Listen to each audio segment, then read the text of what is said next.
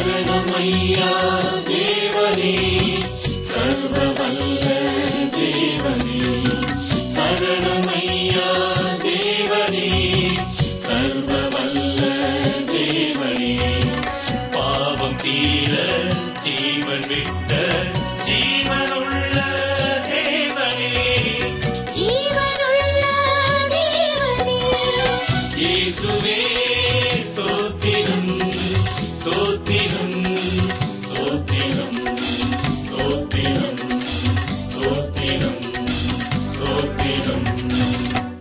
ஆராய்ச்சி அன்பர்களை வாழ்த்தி வரவேற்கிறோம்.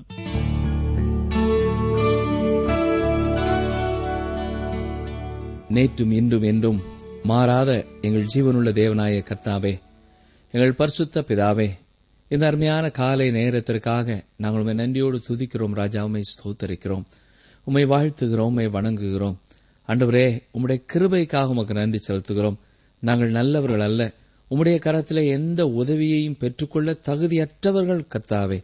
என்றாலும் எங்கள் மேலே நீர் கிருபையாய் இறங்கி எங்களுக்கு தந்திருக்கிற பலவிதமான நன்மைகளுக்காக உமக்கு நன்றி செலுத்துகிறோமை துதிக்கிறோம். குறிப்பாக நீர் எங்கள் பாவங்களை மன்னித்து எங்கள் அக்கிரமங்களை நீக்கி எங்களுக்கு தந்திருக்கிற ரட்சிப்பின் நிச்சயத்திற்காக உமக்கு ஸ்தோத்திரம் ஸ்தோத்திரம் ஸ்தோத்திரம். அன்றுவரே இந்த உலகத்திலே எங்களுக்கு நீர் தந்திருக்கிற புதிய வாழ்க்கைக்காக உமக்கு நன்றி செலுத்துகிறோம். உம்மை பிரியப்படுத்த வேண்டும் என்ற ஒரே பெரிய ஆசையோடு அனுதனமும் நாங்கள் கடந்து வர நீர் எங்களுக்கு தந்திருக்கிற கிருவை காமுக்கு நன்றி செலுத்துகிறோமை ஸ்தோத்திரிக்கிறோம். அன்றுவரே ஒவ்வொரு நாளும் நீர் எங்களுக்கு தருகிற மகிழ்ச்சிக்காக உற்சாகத்திற்காக நம்பிக்கைக்காக உமக்கு நன்றி செலுத்துகிறோம் அப்பா உம்மை துதிக்கிறோம் உம்மை ஸ்தோத்திரிக்கிறோம். தகப்பனே நீர் எங்களுக்கு ஏற்படுத்தி இருக்கிற அந்த உன்னதமான ராஜ்யத்திற்காக நித்திய நித்தியமான வாழ்க்கைக்காக உமக்கு ஸ்தோத்திரம் உமக்கு ஸ்தோத்திரம் உமக்கு ஸ்தோத்திரம் செலுத்துகிறோம். இந்த நேரத்திலேயும் சமாதானமற்று வாழ்கிற அருமையான சகோதர சகோதரிகள் எல்லாரையும் உடைய சமூகத்திலே நாங்கள் நினைவு கூறுகிறோம் அன்றுவரே அவர்கள் சமாதானத்தை இழக்கச் செய்யும் காரியம் எது என்பதை உணர்ந்து கொள்ளும் உணர்வுள்ள இருதயத்தை அவர்களுக்கு தாரும். அன்றுவரே அவர்கள் சமாதானத்தை கெடுக்கிற காரியங்களை அவர்கள் வாழ்க்கையை விட்டு அப்புறப்படுத்தி கர்த்தர் தாமே மெய்யான சமாதானத்தை கொடுக்க வேண்டும் என்று சொல்லி நாங்கள் செபிக்கிறோம். உலகம் கொடுக்கிற பிரகாரமாக அல்ல என்னுடைய சமாதானத்தை உங்களுக்கு தருவேன் என்று சொன்ன நீர். சமாதானம் இல்லாமல் இந்த நிகழ்ச்சிகளை கேட்டுக்கொண்டிருக்கிற என்னோடு செபிக்கிற ஒவ்வொருவருக்கும் நீர் உம்முடைய சமாதானத்தை கொடுத்து ஆசீர்வதிக்க ஒப்புக் கொடுக்கிறோம். கர்த்தாவே இன்றைக்கும் சமாதானம் இல்லாத இல்லங்களை நாங்கள் பார்க்கிறோம். கணவன் மனைவி ஒருவரை ஒருவர் நேசிக்க முடியாமல் ஒருவருக்கொருவர் பணிவிடை செய்ய முடியாமல் ஒருவரை ஒருவர் உற்சாகப்படுத்த முடியாமல் இருக்கிற குடும்பங்களினுடைய சமூகத்திலே நினைவு கூறுகிறோம். அவர்கள் இல்லங்களிலே அவர்கள் சமாதானத்தை கெடுக்கும் காரியம் எதுவாயிருந்தாலும் உம்முடைய வல்லமையுள்ள நாமத்தினாலே அதை சுட்டரிக்க வேண்டும் என்று சொல்லி ஜெபிக்கிறோம். நான் என்னும் ஆணவமாயிருக்கலாம் பண ஆசையாயிருக்கலாம் அன்றுவரே வேறு எந்த காரியமாயிருந்தாலும் அதை அப்புறப்படுத்தி மெய்யான சமாதானத்தை ஒவ்வொரு இல்லங்களிலேயும் கத்தர் அருளி செய்ய வேண்டும் என்று உடைய சமூகத்தில் நாங்கள் வேண்டிக் கொள்கிறோம். தகப்பனே சமாதானம் இல்லாத சபைகளை நாங்கள் நினைவு கூறுகிறோம். சமாதானத்திற்கும் அன்பிற்கும் மாதிரியாயிருக்க வேண்டிய பல இடங்களிலே சமாதானம் இல்லாத சூழ்நிலைகளை பார்க்கிறோம். கர்த்தாவே அப்படிப்பட்ட சமாதான குறைவுகளுக்கு காரணமாயிருக்கிற மக்களை கத்தர் சந்தித்து மெய்யான சமாதானத்தை அந்த திருச்சபைகளிலே நீர் கொடுக்க வேண்டும் என்று வேண்டிக் கொள்கிறோம் இன்னமும் சமாதானம் இல்லாத கூட்டுறவு ஸ்தாபனங்களுக்காக நாங்கள் செபிக்கிறோம். இரண்டு பேரும் இணைந்து சிறந்த முறையிலே வியாபாரம் செய்ய வேண்டும் என்று திட்டமிட்டு ஆண்டவரே பணிகளை ஆரம்பித்த நாட்கள் உண்டு. ஆனால் இன்று சமாதான குறைவினாலே தொழிலிலே வளர்ச்சி இல்லாமல் காணப்படுகிறதை கர்த்தர் அறிந்திருக்கிறேன் கத்தாவே ஒருவருக்கொருவர் விட்டுக் கொடுக்கவும் ஒருவரை ஒருவர் புரிந்து கொள்ளவும் கூட்டுறவு ஸ்தாபனங்கள் வளர்ச்சி பெறவும் கர்த்தர் அனுக்கிரகம் பண்ண வேண்டும் என்று சொல்லி நாங்கள் செபிக்கிறோம். இந்த நாட்களிலேயும் ஊழியங்களுக்கு தேவையான வாலிபர்களுக்காக நாங்கள் செபிக்கிறோம்.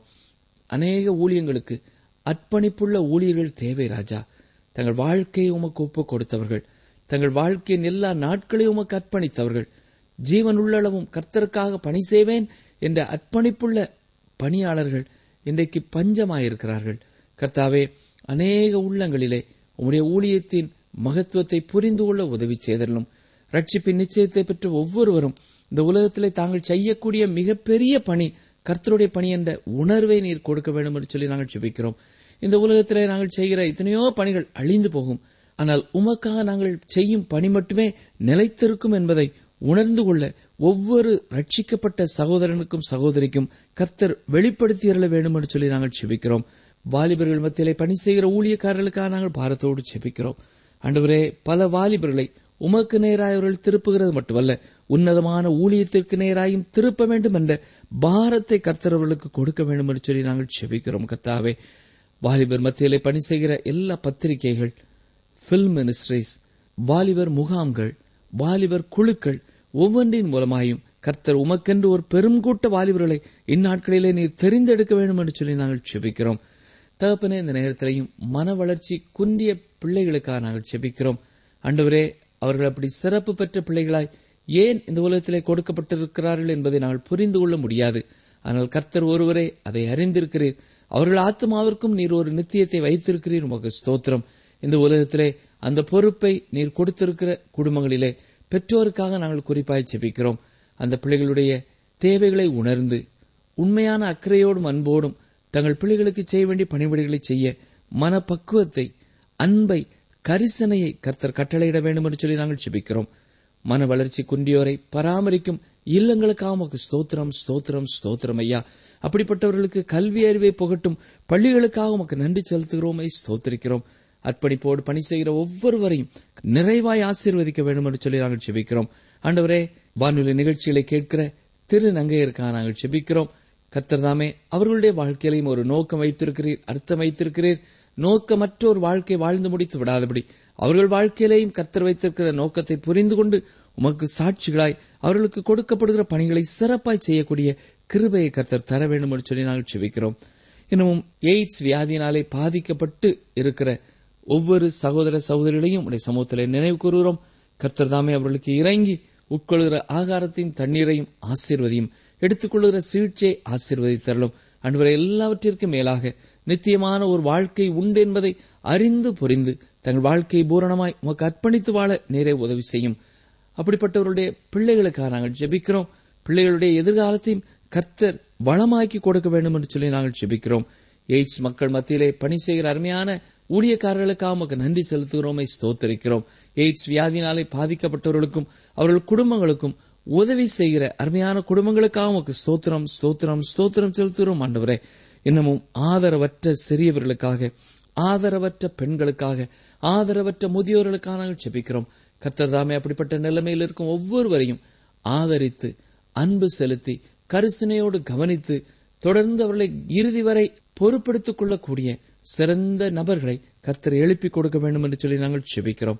இந்த நேரத்திலேயும் ஆண்டவரே இன்றும் இந்த வாரத்திலேயும் தங்கள் திருமண நாட்களையும் தங்கள் பிறந்த நாட்களையும் திருமண நாட்களையும் நினைவு கூறுகிற ஒவ்வொருவரையும் கர்த்தர் கண்ணோக்கி பார்த்தரலும் அவருடைய தேவைகளை சந்தித்தரலும் அவர்கள் பிரவேசிக்கிற புதிய ஆண்டு புதிய நன்மைகளையும் புதிய கிருபைகளையும் பெற்றுக்கொள்ளும் ஆண்டாயிருக்கட்டும். நீரை பொறுப்படுத்திக் கொள்ளும் உடைய நாமத்தை மகிமைப்படுத்தும். ஏ சுரட்சிகரின் வல்லமிழ நாமத்தினாலே மனத்தாழ்மையோடு கேட்கிறோம் பிதாவே. ஆமேன்.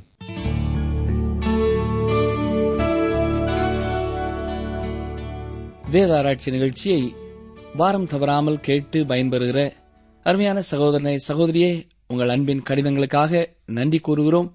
உங்கள் கடிதங்களை எழுதும் பொழுது உங்கள் முகவரியை சற்று தெளிவாக எழுதுவீர்கள் என்றால் எங்களுக்கு மிகுந்த உதவியாக இருக்கும். கடந்த நிகழ்ச்சியிலே நாம் ஆமோஸ் எட்டாம் அதிகாரம் ஆறாம் வசனம் வரை சிந்தித்தோம். எட்டாம் அதிகாரத்திலே குறிப்பாக தேவன் ஆமோஸுக்கு காண்பித்தது பழுத்த பழங்களுள்ள ஒரு கூடை. அதன் பொருள் என்ன? அது பறிக்கப்பட்டு விட்டது சீக்கிரமாக கெட்டுப் போகும் சீக்கிரமாக அழிவு வருகிறது என்பதே அது கொடுக்கும் செய்தி. இப்பொழுது ஆமோஸ் எட்டாம் அதிகாரம் ஏழாம் வசனத்திற்கு வாருங்கள்.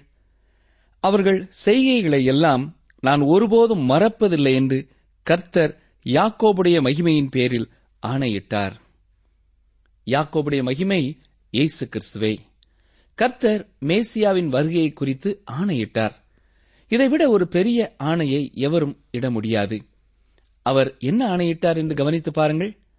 அவர்கள் செய்கைகளை எல்லாம் நான் ஒருபோதும் மறப்பதில்லை. நாம் இந்த புத்தகத்திலே முன்பு சிந்தித்தது போல தேவன் நம்முடைய கிரியைகள் எதையுமே மறந்து போவதில்லை. விசுவாசிகளாக இருந்தாலும் சரி அவிசுவாசிகளாக இருந்தாலும் சரி அவர் யாருடைய கிரியைகளையும் மறந்து போவதில்லை. விசுவாசிகளான நாம் சரீரத்திலே அவனவன் செய்த நன்மைக்காவது தீமைக்காவது தக்க பலனை அடையும்படிக்கு நாம் எல்லாரும் கிறிஸ்துவின் நியாயாசனத்திற்கு முன்பாக வெளிப்பட வேண்டும் என்று ரெண்டு குருந்தியர் ஐந்து பத்திலே பார்க்கிறோம். ஆமோசி நாட்களிலே தேவனுடைய கோபாக்கினை நாளைக்கு தங்கள் பாவங்களை ஜனங்கள் குவித்துக் கொண்டார்கள். அவர்கள் ஒவ்வொருவரையும் தேவன் அறிவார். அருமையானவர்களே உங்களுடைய கிரியைகளை அவர் மறந்து விடுவதில்லை. எனவே உங்கள் கிரியைகளை தேவனுடைய சந்நிதிக்கு சென்று சரி செய்ய வேண்டியது உங்கள் கடமையாயிருக்கிறது. ஆமோஸ் எட்டாம் அதிகாரம் எட்டாம் வசனத்திற்கு வாருங்கள். இது நிமித்தம் தேசம் அதிரவும் அதன் குடிகள் எல்லாம் துக்கிக்கவும் எங்கும் நதிகளாய் புரண்டோடவும் எகிப்தின் ஆற்று வெள்ளத்தைப் போல் அடித்து பெருவெள்ளமாகவும் வேண்டாமோ? இது பூமி அதிர்ச்சியை நிலநடுக்கத்தை குறிக்கிறது என்று அநேக வேத வல்லுநர்கள் சிந்திக்கிறார்கள். அவ்வாறு இருக்க வாய்ப்பு இருக்கிறது. இருந்த போதிலும் தேவன் அந்த ஜனங்கள் மீது நியாய தீர்ப்பிற்காக இறங்கி வரும்பொழுது அதுவே பூமியை அதிர பண்ணும் இன்னும் கூட நீங்கள் சமாரியா கில்கால் மற்றும் பெத்தேல் போன்ற பகுதிகளின் பயங்கரமான நிலையை பார்க்காமல் அந்த பகுதியை கடந்து போக இயலாது. இந்த பகுதிகள் முன்பு மிகவும் செழுமையானதாகவும் சிறந்த பயிர் வகைகளையும் மரங்களையும் உடையதாகவும் இருந்திருக்கிறது. ஆனால் இன்று அப்பகுதிகள் அவ்வாறு இல்லை. இது தேவனுடைய நியாய தீர்ப்பு அவற்றின் மீது இருக்கிறதை நமக்கு வெளிப்படுத்துகிறது. தேவன் தேசத்தின் மீது கடுமையாக இறங்கி வந்திருக்கிறார். நாம் அடுத்து வருகிற அதிகாரத்திலே எதிர்காலத்தை குறித்த வாக்கு தத்தம் தேசத்திற்குரிய வாக்கு தத்துவத்தோடு இருக்கிறதை பார்க்க இருக்கிறோம். நாம் தீர்க்க தரிசனத்தை படிக்கும் பொழுது ஒன்றை நினைவிலே கொள்ள வேண்டியது அவசியம் பிரியமானவர்களே. தேவன் நியாய தீர்ப்பை அல்லது ஆசீர்வாதத்தை குறித்து சொல்லும் பொழுது அதில் மக்களும் அதேபோல தேசமும் பங்குடையதாக இருக்கும். எனவேதான் இந்நாட்களிலே யூதர்கள் தங்கள் தேசத்திற்கு திரும்பும் நிகழ்ச்சியை நாம் தீர்க்க தரிசனத்தின் நிறைவேறுதல் என்று எடுத்துக்கொள்ள இயலவில்லை. அவர்கள் வெளிப்பிரகாரமாக தேசத்திற்கு திரும்பினாலும் ஆவிக்குரிய பிரகாரமாக தேவனிடத்தில் திரும்பவில்லை. இஸ்ரவேலின் மீது தேவனுடைய ஆசீர்வாதம் இல்லை என்பது இப்பொழுது தெளிவான காரியம். அது வளர்ச்சி அடையவில்லை. அங்கே மிகவும் கடுமையான பணி நடைபெறுகிறது என்பதை மறக்க முடியாத ஒன்று. அநேக சதுப்பு நிலம் மீட்கப்பட்டுவிட்டது.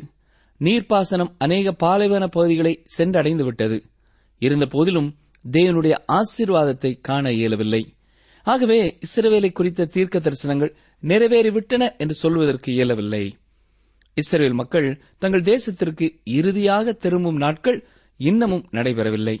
ஏனென்றால் அநேக யூதர்கள் இன்னும் தங்கள் தாயகத்திற்கு திரும்பாமல் வெளிநாடுகளிலேயே தான் இருந்து கொண்டிருக்கிறார்கள். இது நமக்கு சில காரியங்களை சொல்லிக் கொண்டிருக்கிறது. சரி ஆமோஸ் எட்டாம் அதிகாரம் ஒன்பதாம் சனத்தை பாருங்கள்.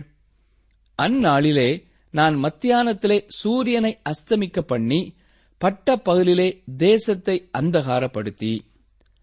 இங்கே ஆமோஸ் அந்நாளிலே என்று சொல்கிறார். இந்த வார்த்தை குறித்து நாம் ஏற்கனவே சிந்தித்திருக்கிறோம். இது கர்த்தருடைய நாளை குறிக்கிறது. பொதுவாக இது மகா உபத்திரவத்தின் நாட்களையே குறிக்கும். ஏனென்றால் கர்த்தருடைய நாள் இதிலேயே ஆரம்பமாகின்றது. இஸ்ரவேலை பொறுத்தமட்டிலே நாளானது இரவிலேயே அதாவது அஸ்தமனத்திலேயே ஆரம்பமாகின்றது. ஆமோஸ் தீர்க்கதரிசி அருகிலுள்ள எதிர்காலத்தையும் மிக தொலைவிலுள்ள எதிர்காலத்தையும் குறித்த தீர்க்க தரிசனத்தை கலந்தே கூறுகிறார். கர்த்தருடைய நாள் இன்னமும் வரவில்லை. மத்தியானத்திலே இன்னும் சூரியன் அஸ்தமிக்கவில்லை. பட்ட பகலிலே தேசம் இன்னும் அந்தகாரப்படவில்லை. ஆமோஸ் இந்த தீர்க்க தரிசனத்தை சொல்லும் பொழுது வெகு தொலைவில் உள்ள எதிர்கால நிகழ்ச்சியாக இது இருந்தது. இன்னமும் இது நிறைவேறவில்லை. இதனைத் தொடர்ந்து இஸ்ரவேலை குறித்து மிக அருகிலே உள்ள காரியத்தை ஆமோஸ் தீர்க்க தரிசனமாக சொல்கிறதை பார்க்கிறோம். கவனியங்கள் வாசிக்கிறேன். ஆமோஸ் எட்டாம் அதிகாரம் பத்தாம் வசனம். உங்கள் பண்டிகைகளை துக்கிப்பாகவும் உங்கள் பாட்டுகளை எல்லாம் புலம்பலாகவும் மாறப்பண்ணி சகல அறைகளிலும் இரட்டையும் சகல தலைகளிலும் மொட்டையையும் வருவித்து அவர்களுடைய துக்கிப்பை ஒரே பிள்ளைக்காக துக்கிக்கிற துக்கிப்புக்கு சமானமாக்கி அவர்களுடைய முடிவை கசப்பான நாளாக்குவேன் என்று கர்த்தராகிய ஆண்டவர் சொல்லுகிறார். அருமையானவர்களே தேவன் இஸ்ரவேல் தேசத்திற்கு ஏழு பண்டிகைகளை கொடுத்தார். இதில் மூன்று முக்கியமான பண்டிகைகளிலே யூத ஆண்கள் தேவனுக்கு முன்பாக வர வேண்டியதாய் இருந்தது. அவர்கள் அவருக்கு முன்பாக மகிழ்ச்சியோடே வர வேண்டும். அப்பொழுது அவர்கள் தேவனை துதித்து நன்றி செலுத்தி மைமைப்படுத்துகின்ற வேளையாயிருக்கும்.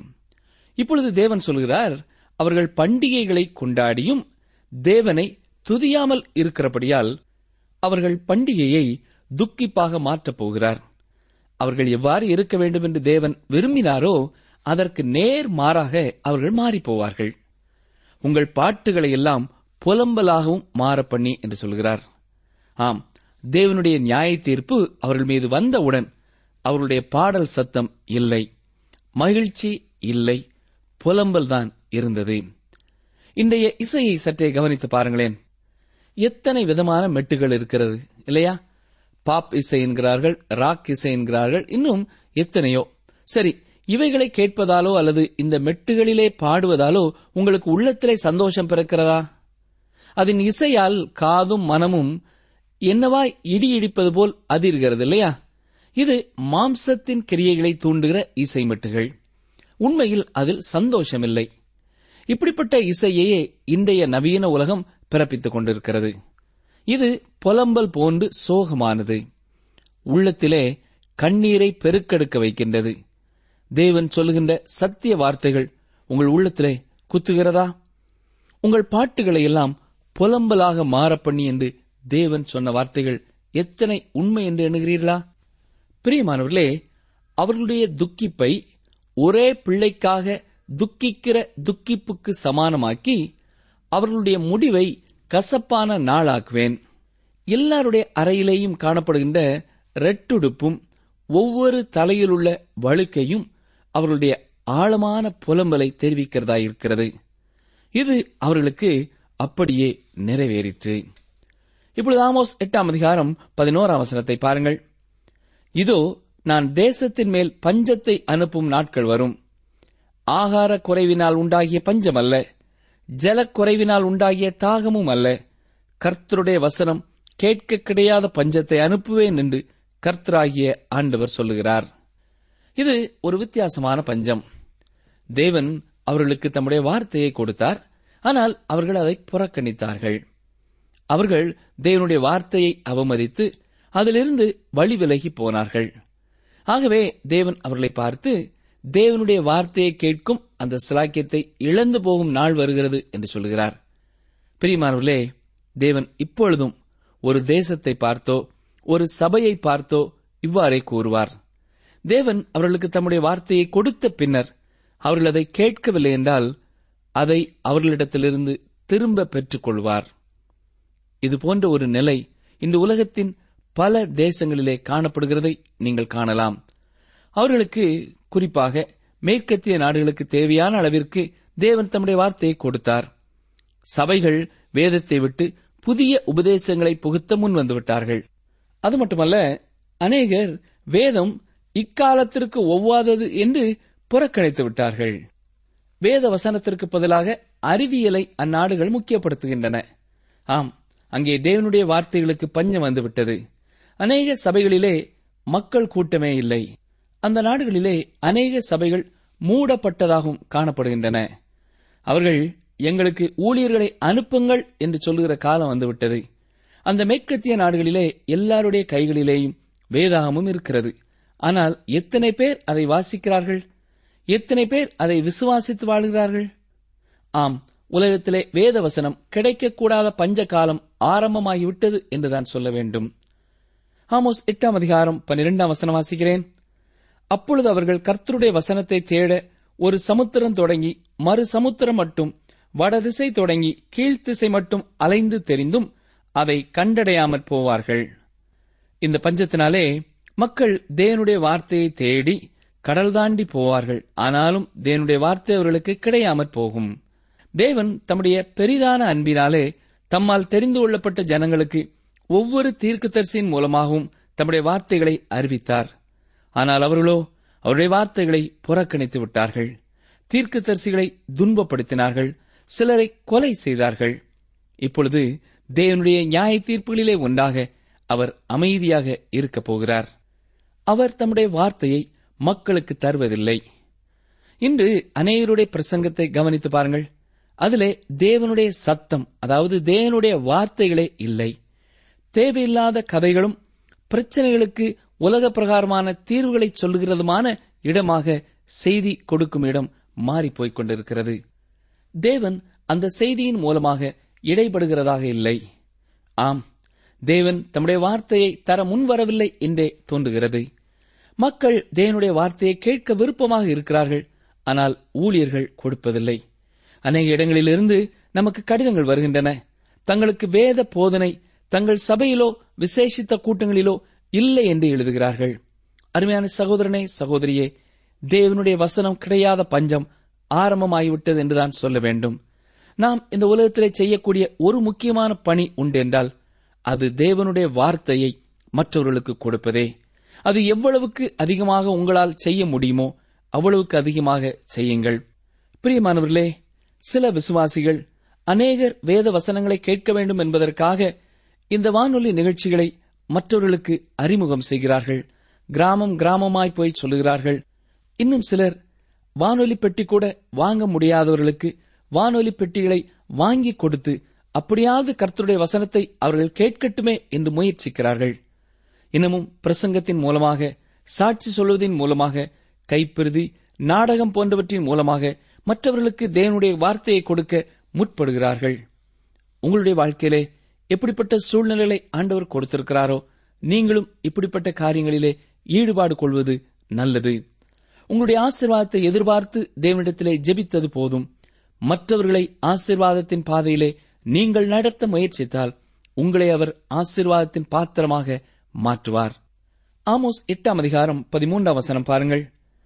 அந்நாளிலே சௌந்தரியமுள்ள கன்னிகைகளும் வாலிபரும் தாகத்தினால் சோர்ந்து போவார்கள். இங்கே சமுதாயத்திலே மிகவும் பலனுள்ள நம்பிக்கையும் சுறுசுறுப்பும் உள்ள வாலிப மக்கள் கூட தேவனுடைய வசனத்தினால் உண்டான தாகத்தினாலே சோர்ந்து போவார்கள் என்று வாசிக்கிறோம். வசனம் பதினான்கு பாருங்கள். தானே உன் தேவனுடைய ஜீவனைக் கொண்டும் பெயர் சபா மார்க்கத்தின் தேவனுடைய ஜீவனைக் கொண்டும் என்று சொல்லி சமாரியாவின் தோஷத்தின் மேல் ஆணையிடுகிறவர்கள் விழுவார்கள் இனி ஒருபோதும் எழுந்திருக்க மாட்டார்கள் என்றார். தங்களுடைய தெய்வங்களின் பெயர்களைக் கொண்டு ஆணையிடுவது அவர்களுடைய வழக்கம். சமாரியாவின் தோஷம் என்பது பெத்தேலிலே காணப்பட்ட பொன் கன்றுக்குட்டியை குறிக்கிறது. இரண்டாவது பொன் கன்றுக்குட்டி தான் என்ற இடத்திலே இருந்தது. நாம் ஏற்கனவே சிந்தித்தது போல பெயர் சபா மாயை வழிபாட்டிற்கு பெயர் பெற்ற இடமாக விளங்கியது. இந்த விதமான விக்கிரகாராதனை செய்து வந்த அந்த பகுதிகளுக்காக தேவ நியாய தீர்ப்பு கூறுவதோடு இந்த அதிகாரம் நிறைவடைகிறது. அவர்கள் விழுவார்கள். இனி ஒருபொழுதும் எழுந்திருக்க மாட்டார்கள் என்று சொல்லி முடிக்கிறார். வட இஸ்ரேல் தேசத்தின் நிலையான வீழ்ச்சியை குறிப்பிட்டு இங்கே சொல்லப்பட்டிருக்கிறது. வட தேசத்தின் பத்து கோத்திரத்தாரும் சிறைப்பிடிக்கப்பட்டு போனார்கள். அதற்கு பிறகு அவர்கள் வட இஸ்ரேல் தேசத்து மக்கள் என்ற விதத்திலே ஒருபொழுதும் தாயகத்திற்கு திரும்பியதில்லை. அவர்கள் தேசத்திற்கு திரும்பிய பொழுது பனிரண்டு கோத்திரங்களின் ஒரு பகுதி என்ற வகையிலேதான் திரும்பினார்கள். இப்பொழுது நாம் ஆமோஸ் ஒன்பதாம் அதிகாரத்தின் முதலாவது வசனத்தையும் சற்றே சிந்திப்போம். இந்த ஒன்பதாவது அதிகாரம் நியாய தீர்ப்பை குறித்த ஆமோஸின் செய்தியை முடிவுக்கு கொண்டு வருகிறது. ஆமோஸ் இஸ்ரேல் தேசத்து மக்களுக்கு இந்த செய்தியை கொடுத்துக் கொண்டிருந்தார். ஆமோஸ் வெகு தொலைவிலே உள்ள எதிர்காலத்தை பார்த்து மீண்டும் சீரமைந்த புதிய இஸ்ரேல் ராஜ்யத்தை கண்டு அதன் மகிமையை குறித்து இங்கே சொல்லுகிறார். கவனியங்கள் வாசிக்கிறேன். ஆமோஸ் ஒன்பதாம் அதிகாரம் முதலாம் வசனம். ஆண்டவரை பலிபீடத்தின் மேல் நிற்க கண்டேன்.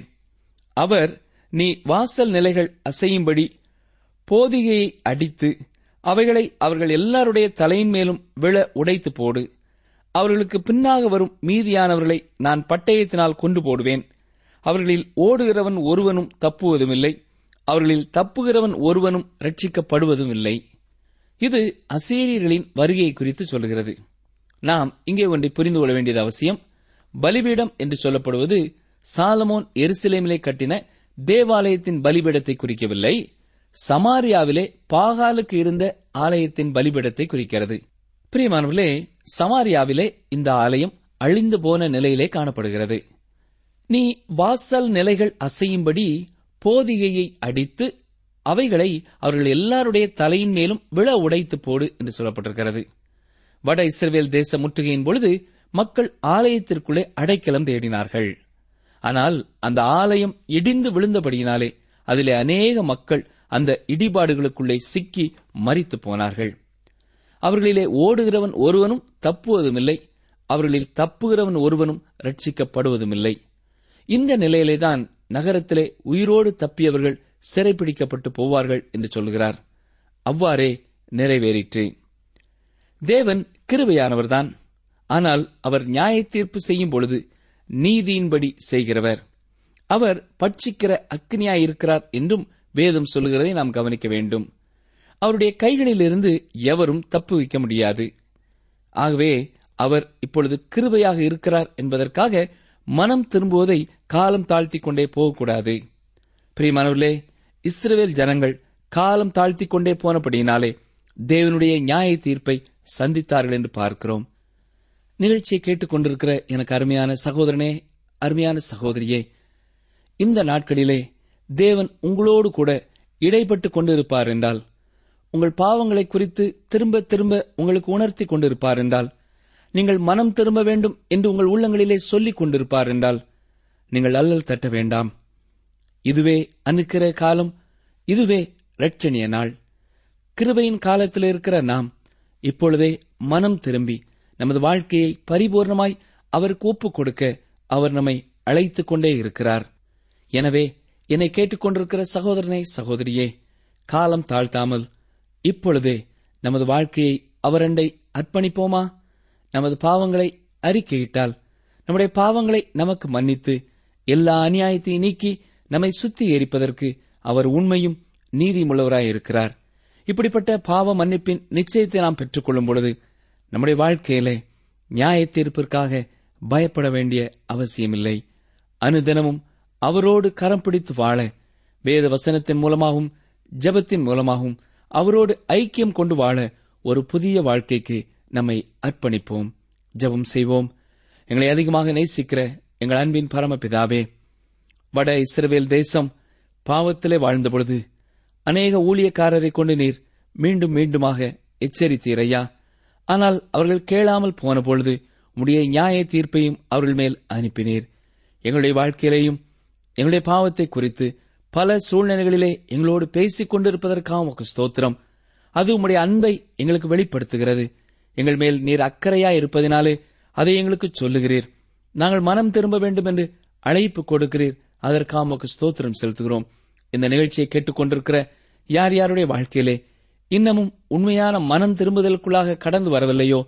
உலகம் தரும் இன்பத்தின் பின்னாலே ஓடிக்கொண்டிருக்கிறார்களோ? அவர்களோடு கூட தொடர்ந்து நீர் பேசி எப்படியாவது கர்த்தாவே அவர்களும் உம்முடைய ராஜ்யத்துக்குள்ளே கடந்து வரத்தக்கதாக தங்கள் பாவங்களை உண்மையான மனஸ்தாபத்தோடு அறிக்கை செய்து புதிய வாழ்வை உம்முடைய கரத்திலே பெற்றுக்கொள்ள உதவி செய்யும்.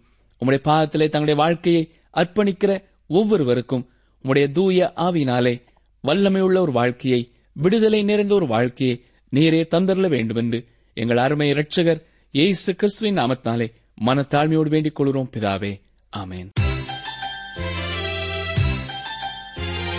நீங்கள் தொடர்பு கொள்ள வேண்டிய எமது முகவரி வேத ஆராய்ச்சி டி டபிள்யூ ஆர் தபால் பெட்டி எண் நூற்று முப்பத்தி நான்கு திருநெல்வேலி இரண்டு தமிழ்நாடு.